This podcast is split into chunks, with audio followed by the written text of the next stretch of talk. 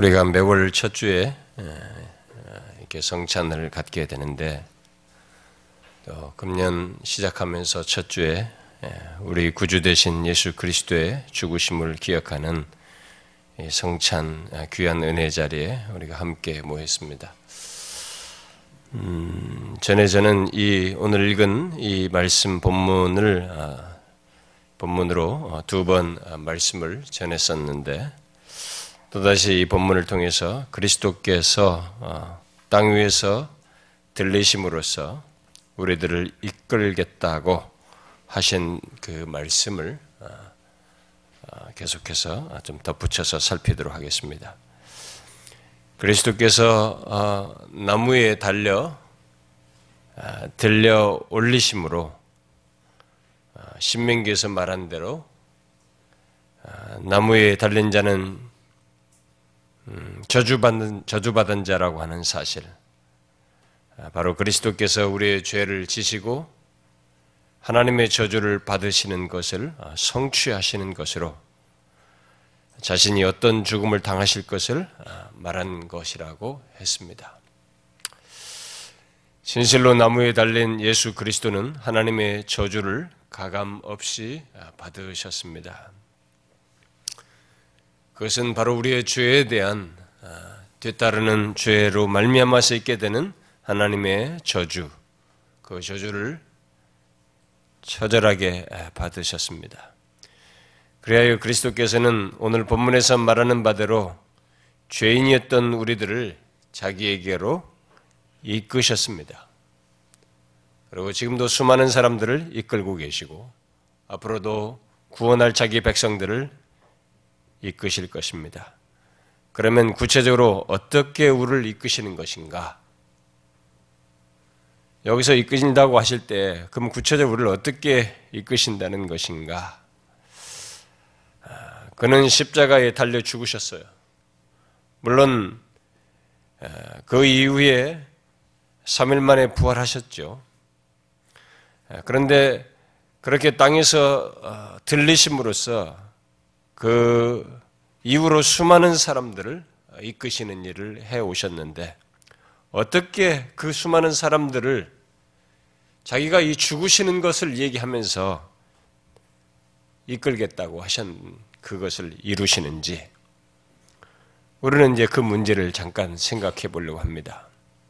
물론 우리는 오순절 성령 강림 이후에 성, 그 이후의 역사에서 보듯이 성령께서 어떤 방편을 통해서 사람들을 여기서 그리스도께서 이끌겠다고 하신 그대로 그리스도께로 이끄신 것을 보게 됩니다. 어떤 방편입니까? 성령께서 어떤 방편을 통해서 사람들을 그리스도께로 여기서 그리스도께서 이끌겠다고 하는 것에 해당하는 일을 성령께서 하셔서 실제로 그리스도께로 사람들이 이끌리게 됩니까? 어떤 방편이에요? 두 가지입니다.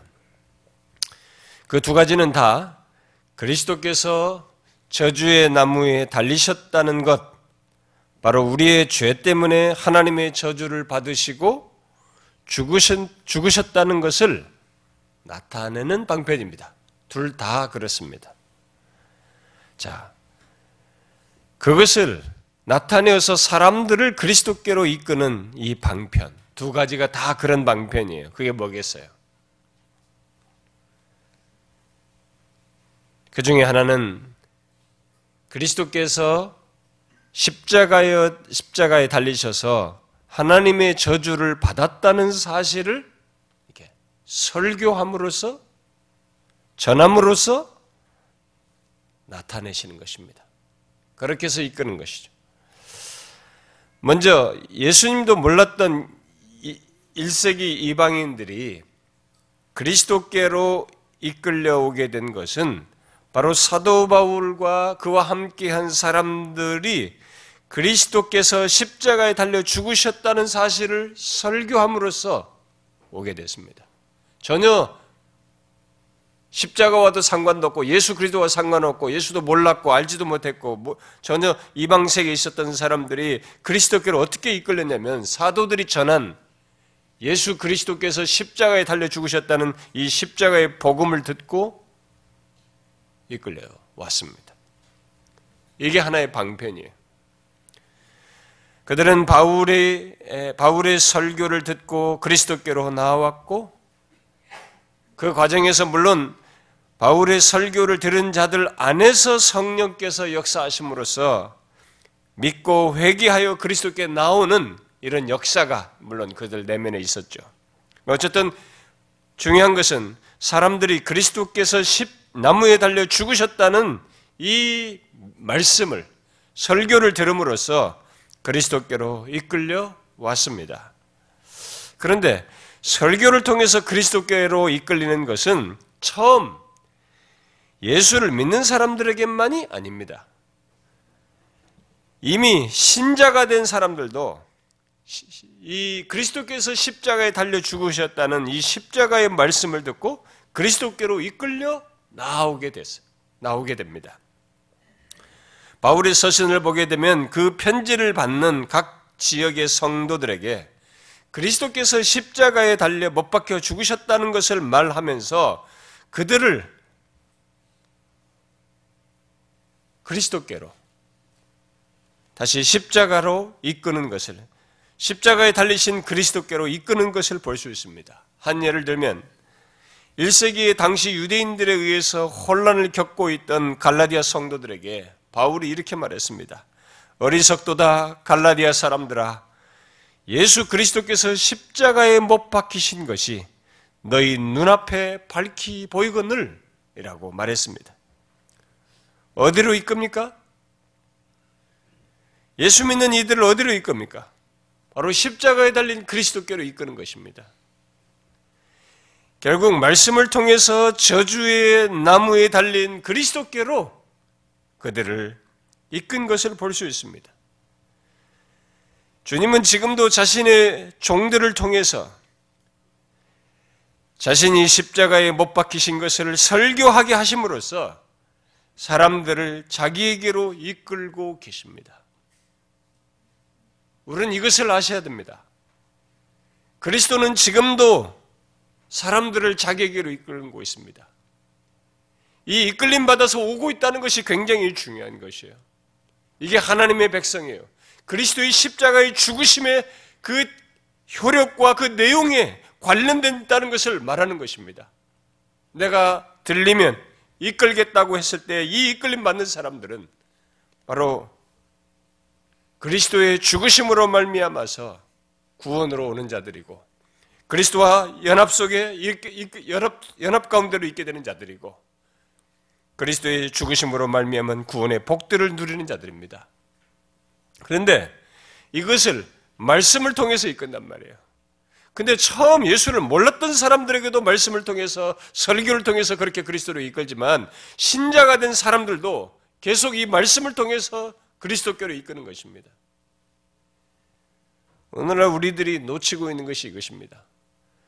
너무나 우리들이 기독교 신앙생활을 이렇게 종교적인 틀로서 이렇게 익숙해 입어버렸기 때문에 교회, 교회 당에 오면 뭔가 찬송 하나 부르고 설교 듣고 무슨 교훈 받고 우리 삶의 고민 문제 같이 기도하고 그런 거 간구하고 돌아가서 살고 그러다 필요하면 또 다시 하나님 찾고 하나님 위로 얻고 뭐 이렇게만 살다 보니까 신앙생활의 이 풍성한 것, 그리고 이 신앙, 우리의 신앙이 나라고 하는 존재의 신앙과 삶이 이렇게 이 땅에서 삶을 넘어서는 무궁한 것이 그리스도의 죽으심 안에서 이루어졌고 그분과 관계되어 있다고 는 이런 사실들을 상세하게 알지 못하면서도 신앙생활하는 일이 발생됩니다. 더욱이 이런 일들이 우리가 어떤 우리 집단 속에서 이렇게 누구에게 같이 모아서 조직 속에서 같이 구역을 모이고 무슨 모임을 하고 우리들끼리 갖는 관계 속에서의 어떤 신앙생활로서 착각을 하는 경우가 있습니다. 그런데 놀라운 일이 하나 있습니다. 예수 믿는 사람들, 자기 백성들은 지금도 그리스도께서 자기에게로 이끄는 것입니다. 바로 십자가에 높이 달린 그 그리스도께로 죽으신 십자가에 못 박히신 것으로 그 그리스도의 죽으심으로 인한 것으로 우리를 위해서 대속한 그 자신에게로 우리를 이끄는 것입니다. 그런데 신자들을 지금도 그렇게 이끄는데 어떻게 이끄느냐? 바로 그리스도의 십자가에 못 박이신 것을 설교함으로써요. 이 때문에 설교는 굉장히 중요한 것입니다. 오늘날 교회들이 이 가치를 버리고 있습니다. 이게 비주얼 시대다 뭐다 해가지고 같이 노래 부르고 같이 흥겨워하는 것은 되게 좋아합니다. 막 50분, 30분 찬양하면서 막 즐거워하는 건 좋아요. 근데 설교를 싫어요. 이게 아주 비극적인 현실이에요. 대신 영상을 보는 건 좋아합니다. 네, 하나님의 말씀을 듣는 것을 싫어해요. 근데 아십니까? 설교를 통해서 그리스도께로 이끄는 것입니다. 그리스도께서 설교를 통해서 사람들을 자기에게로 이끄는 것입니다. 예수를 몰랐던 사람도 이끌 뿐만 아니라 예수를 믿는 사람들도 계속 자기에게로 이끄는 것입니다. 설교의 최고의 목적은 또 우리들이 말씀을 전하는 것의 최고의 목적은 그리스도께서 십자가에 못 박히셨다는 것을 밝히 드러냄으로써 그리스도께로 이끄는 것이에요. 우리가 그것을 들음으로써 그리스도께로 이끌림 받는 것입니다. 그리스도께로 나아가는 것입니다. 이게 하나님의 백성들에게 있는 비밀스러운 일이에요. 우리는 이 세상에 이것저것 하면서 살아갑니다만은 우리들이 십자가에 이 못 박히신 그리스도를 그 전해지는 말씀을 들음으로써 그리스도께로 이끌려 가게 됩니다. 주님께로 나아가요. 우리에게는 그런 일이 있습니다. 그건 아무에게나 있는 게 아니죠.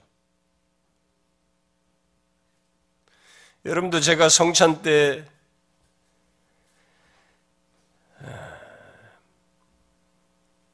이, 이런 메시지를 들으면서 성찬 때뿐만 아니라 평상시에도 그리스도의 십자가를 전할 때 여러분들도 그 경험을 하셨을 겁니다. 그 말씀을 들으면서 여러분들이 그리스도께로 이끌리는 것이죠. 그냥 듣고 마는 게 아니에요. 우리가 그리스도께 이끌립니다. 바로 그 설교를 통해서 그리스도께로 이끌리는 것을 우리가 경험하게 되는 것입니다. 설교자는 이것을 위해서 존재하는 것입니다. 그리고 그걸 그렇게 이끌리도록 그리스도의 죽으심을 십자가를 바울처럼 그리스도와 그의 십자가 외에는 자랑하지 않고 전하지 않겠다고 하는 것처럼 그것의 이 십자가를 그 메시지의 중심에 두어야 하는 것이죠. 물론 복음을 전하는 자들도 모두 마찬가지입니다. 우리는 단순히 교회 생활을 잘하는 것으로 사람들을 이끄는 것이 아닙니다. 그리스도께로 이끄는 것이야 됩니다. 그래서 어느 교회가 사람들이 자기들끼리 교회에 와서 교회 안에서만 사람들이 바글바글대고 자기들이 하는 거 이것은 좋은 현상이 아니에요. 누구든지 교회에 오면 이들이 다 그리스도께로 이끌려야 되는 것입니다. 그때 교회가 제일 고민해야 될 문제가 바로 그거예요. 아직 그리스도께로 이끌림 받지 않은 사람에 대해서 제일 고민해야 되는 것입니다. 그리고 그런 일이 계속적으로 일어나는가 이걸 보는 것이 중요한 것입니다. 자기들끼리 즐거워하고 자기들끼리 북치고 장구치는 그게 아니에요. 주님은 바로 그것을 위해서 죽으셨습니다. 그것을 위해서 들리셨어요. 나무에 달리신 것입니다. 자기 백성들을 자기에게 이끌기 위해서 죽으셨어요. 그것을 말씀을 통해서 설교를 통해서 하는 것입니다. 그럼도 여러분들이 설교를 싫어하시면 안 됩니다. 그건 예수 안 믿겠다는 것입니다. 그리스도께 이끌림 받지 않겠다는 것이에요. 그런데 그리스도께서 십자가에 달려 죽으신 것을 나타내어 사람들을 그리스도께로 이끄는 또 다른 방편은 설교만이 아니라 뭐겠어요? 바로 이 시간에 우리들이 갖는 성찬입니다. 성찬이에요. 그래서 이 성찬이 중요해요. 이 시간에 받는 떡과 잔은 그리스도께서 십자가에 달려 몸을 찢고 피 흘려 죽으셨다는 것을 아주 선명하게 나타내어 우리로 하여금 그리스도께로 이끌림 받게 합니다. 우리를 그리스도께로 이끌어요. 이 성찬의 시간은 우리가 다른 것을 생각할 수가 없습니다. 찢으신 몸, 흘린 피, 그야말로 오직 그리스도의 죽으심만을 말하는 그 시간이에요. 그래서 자연스럽게 그리스도께로 이끌리게 됩니다.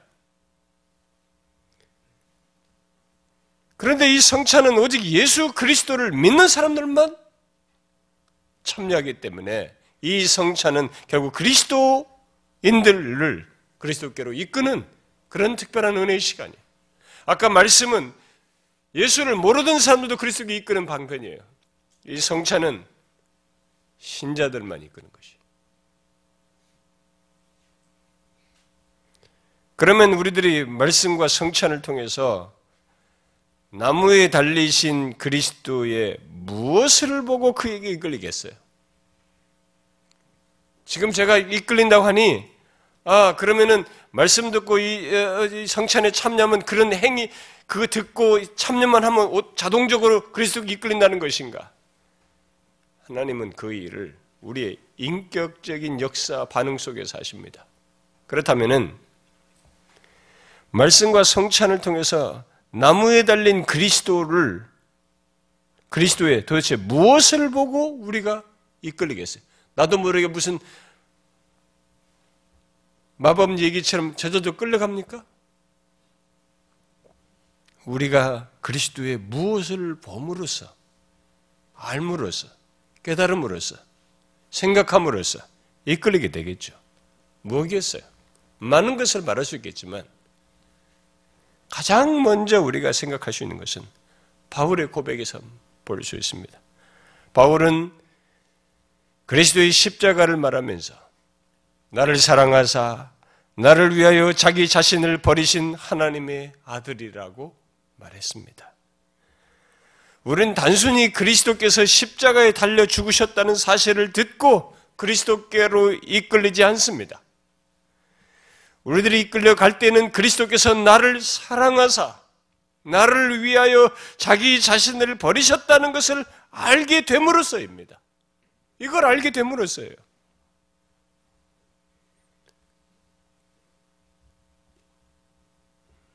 우리는 십자가에 나타난 그리스도의 사랑에 이끌립니다. 그 사랑에 이끌려서 그에게 이끌려 나아가게 되죠.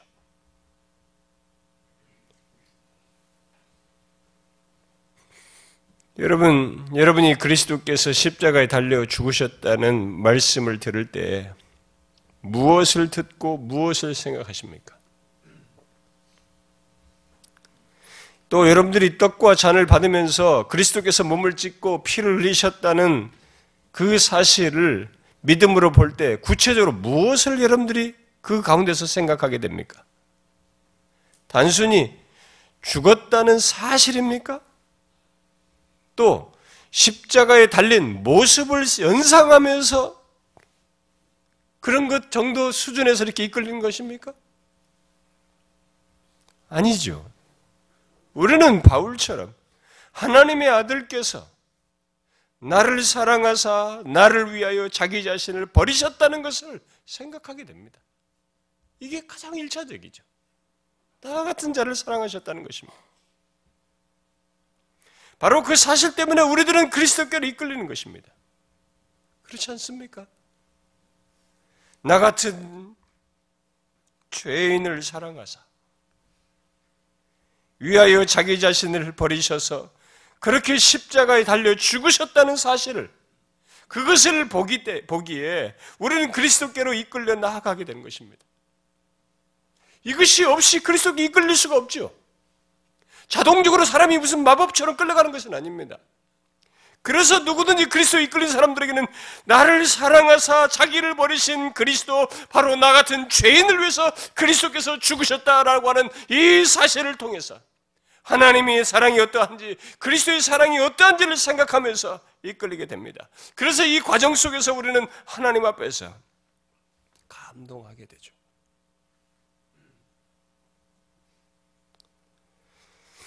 우리는 십자가 달린 그리스도를 생각할 때마다 나를 사랑하신 그 사랑을 항상 생각하게 됩니다. 여러분은 그리스도의 십자가를 생각하면 그의 사랑부터 생각하게 되지 않습니까?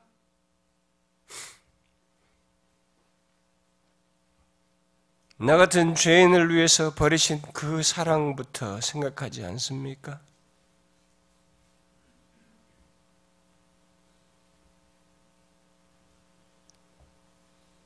바로 그 사랑이 우리를 그리스도께로 끌어당기는 것입니다.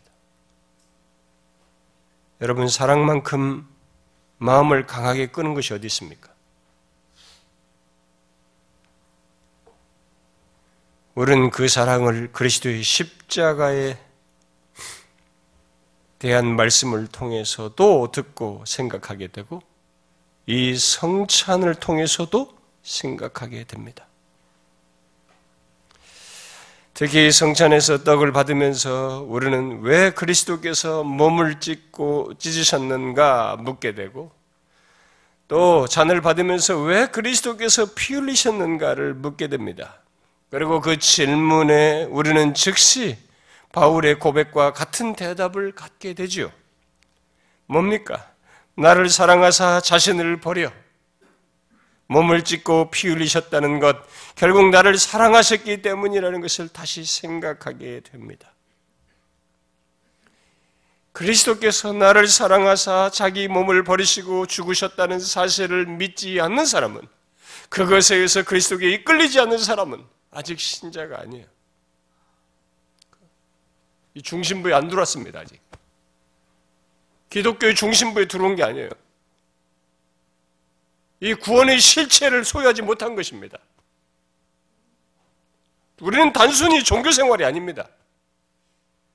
그리스도께서 하나님의 아들이 나를 위해서 나를 사랑하사 자기를 내어 주셔서 그렇게 죽으셨다는 것을 그 사랑으로 나 같은 자를 사랑할 수 있게 됐다는 것을 알기 때문에 우리는 그 사랑에 감사해서 그 사랑에 이끌려서 신앙생활 하는 것이죠.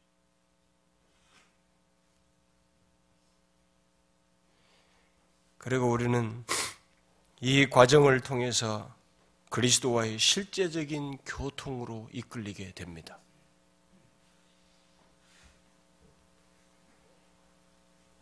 그래서 말씀뿐만 아니라 성찬은 굉장히 중요한 자리고 은혜의 시간인 것입니다. 특히 성찬은 오직 그리스도의 죽으심을 기억하는 가운데서 나를 사랑하신 주님을 생각하며 그리스도와의 실제적인 교통으로 이끌리게 되는 시간이어서 굉장히 귀한 시간이에요. 그리고 우리들은 그렇게 사랑하신 그리스도, 나를 위해 자신을 버려 몸을 찢고 피 흘리신 그 그리스도가 한없이 사랑스러운 분으로 보게 됩니다. 그렇게 보여요. 감사와 감격 속에서 그를 보게 되는 것입니다. 그분이 우리를 사랑하셔서 자기를 버려서 죽으셨는데 우리는 그에게 이끌려서 그를 봄으로써 나를 위해 몸을 찢으신 그리스도가 한없이 사랑스러워 보이게 됩니다. 그래서 말씀을 통해서는 성찬을 통해서는 이렇게 그리스도께 이끌리게 되면 실제적인 교통이 있게 되는 거예요. 그리스도와 실제적인 교통이 있게 되는 것입니다. 형식의 자리가 아니에요. 이 이끌림 때문에 실제적인 교통을 경험하는 자리예요.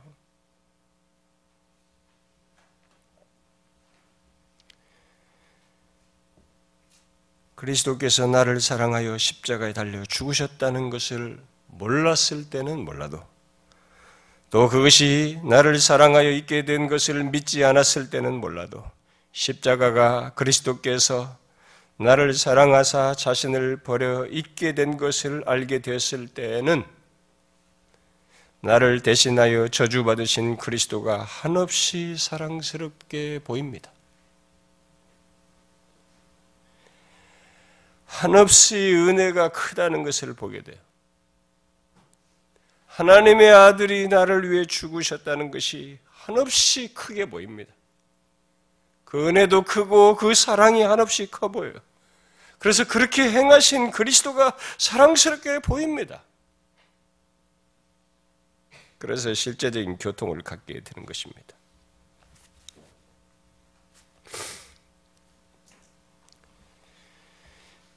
이렇게 그리스도의 죽으심에 대한 말씀을 듣고 성찬에 참여할 때 그리스도께 이끌리는 일이 있기 때문에 그리스도의 죽으심을 나타내는 설교와 성찬은 우리들이 은혜를 받고 그리스도와 실제적인 교통을 갖게 되는 너무나 귀하고 특별한 시간이며 방편인 것입니다. 그러므로 여러분들이 이 시간에 떡과 잔을 받을 때 그것을 아셔야 됩니다. 이게 뭡니까? 찢긴 몸, 흘린 피를 통해서 그리스도께서 십자가에 달려주신 것으로 우리가 이끌려 그의 사랑을 보게 됩니다. 아, 이렇게 나를 사랑하신 것을 보게 되죠. 우리는 이 시간에 그 사랑을 보아야 됩니다. 우리를 얼마나 사랑하셨는지를 보아야 돼요. 그리고 자연스럽게 그리스도께 이끌린 우리들은 그렇게 사랑하신 그리스도가 얼마나 우리에게 은혜로우시며 사랑스러우신 분이신지 또한 자연스럽게 봐야 하겠죠. 그런 교통이 있는 자리예요. 그래서 이게 추상적인 자리가 아닙니다. 그런 교통이 있는 은혜의 자리예요. 성령께서 그 그런 은혜의 역사를 우리 안에서 갖게 하시고 그리스도께서는 성령 안에서 그렇게 우리와 교통하시며 임재하시는 것입니다. 여러분들이 그런 사실을 알고 이 시간에 보십시오. 떡과 잔을 통해서 누가 죽으셨는지 그 죽으신 분이 바로 나를 위해서 죽으신 것을 보십시오. 그런데 그렇게 죽으신 것이 어떻게 죽으셨는지를 보십시오. 나 같은 죄인을 사랑하여서 죽으셨습니다. 그걸 보십시오.